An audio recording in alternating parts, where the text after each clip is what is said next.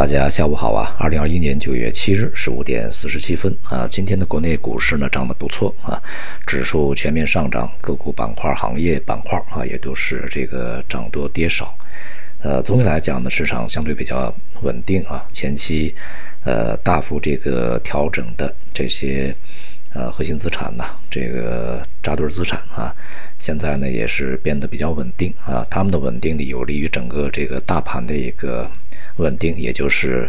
呃，具有增长潜力的那些板块，在未来的一个上涨啊，是有帮助的啊。今天呢，表现比较活跃的，像资源类啊，钢铁、煤炭，这个有色，呃，那么也包括这个锂电池啊，这些呢涨幅都是不错的。医疗医药呢是出现了比较大幅度的回落啊。从资源类这个情况看呢，当前仍然是有进一步的一个上行空间啊，因为这个整个的商品价格呢，目前看来还是比较坚挺。到今年年底之前呢，主要的一些资源类大宗商品呢，价格会维持于高位，甚至还有部分的品种会继续的走高啊。从全球情况来看呢，这个供应的这个压力仍然是不小的啊，所以从整个行业上来。来说啊，他们的这个利润增长在今年还会有一顿有一定的一个持续的空间啊，带动整个这个股价呢继续的上行。那么今天也是公布了八月份的贸易数据啊，这个数据啊，呃，从结果上看呢是要比预期好的多啊。一方面呢是这个出口同比增长是百分之二十五五点六啊。这个进口呢是这个同比增长百分之三十三点一，这个都是远高于市场预期的啊。你像这个出口的预期是百分之十几啊，进口的预期呢应该是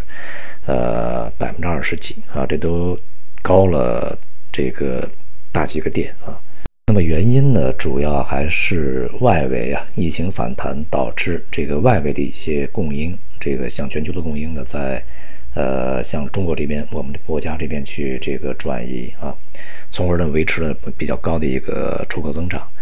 那么在这几个月，我们看到这个出口方面，其实它的新订单是在这个逐步减少啊，一直是在减少的，已经是连续几个月低于这个五十啊，就是在呃这个 PMI 里面啊这个。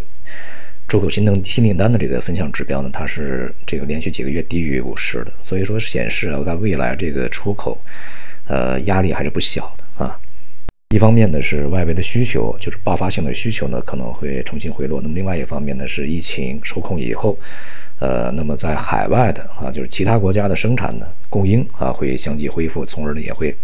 使我们这个在疫情过程中所承担的全球这个供应链的一个。中流砥柱角色呢被分解啊，就是被这个分散一些啊，因此在未来的这个外贸形势啊，应该是逐步的下行啊。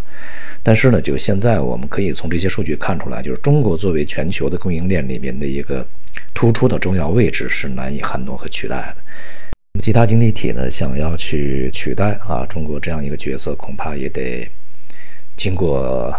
非常长的时间啊，我们几十年的。不好说啊，十几年恐怕是要有的。另外呢，还是要看这个接下来啊，在三四啊三季度剩余时间四季度，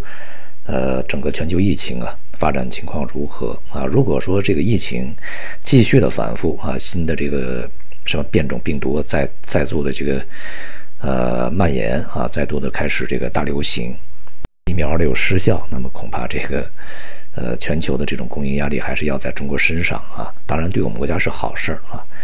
不过呢，相对正常的一个可能性啊，就是疫情呢在大量大面积的疫苗逐步接种的这个情况下啊，得以缓解啊。同时呢，这个我们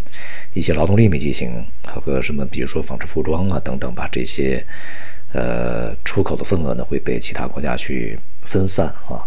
那么。从而呢，使我们的这个出口呢增速下来。从本身而言呢，目前啊，这个再宽松的预期啊，啊还在啊，它对这个市场的支持呢还会持续一段时间啊。但是呢，这个再宽松啊，恐怕会再次落落空啊。一方面呢，这个海外的形势呢，它现在虽然说相对来讲比较鸽派，会呃政策收紧不会那么的。这个强烈啊，但是它是在路上的啊，无非就是稍晚点儿。而国内呢，当前也很难啊，从这个货币政策上面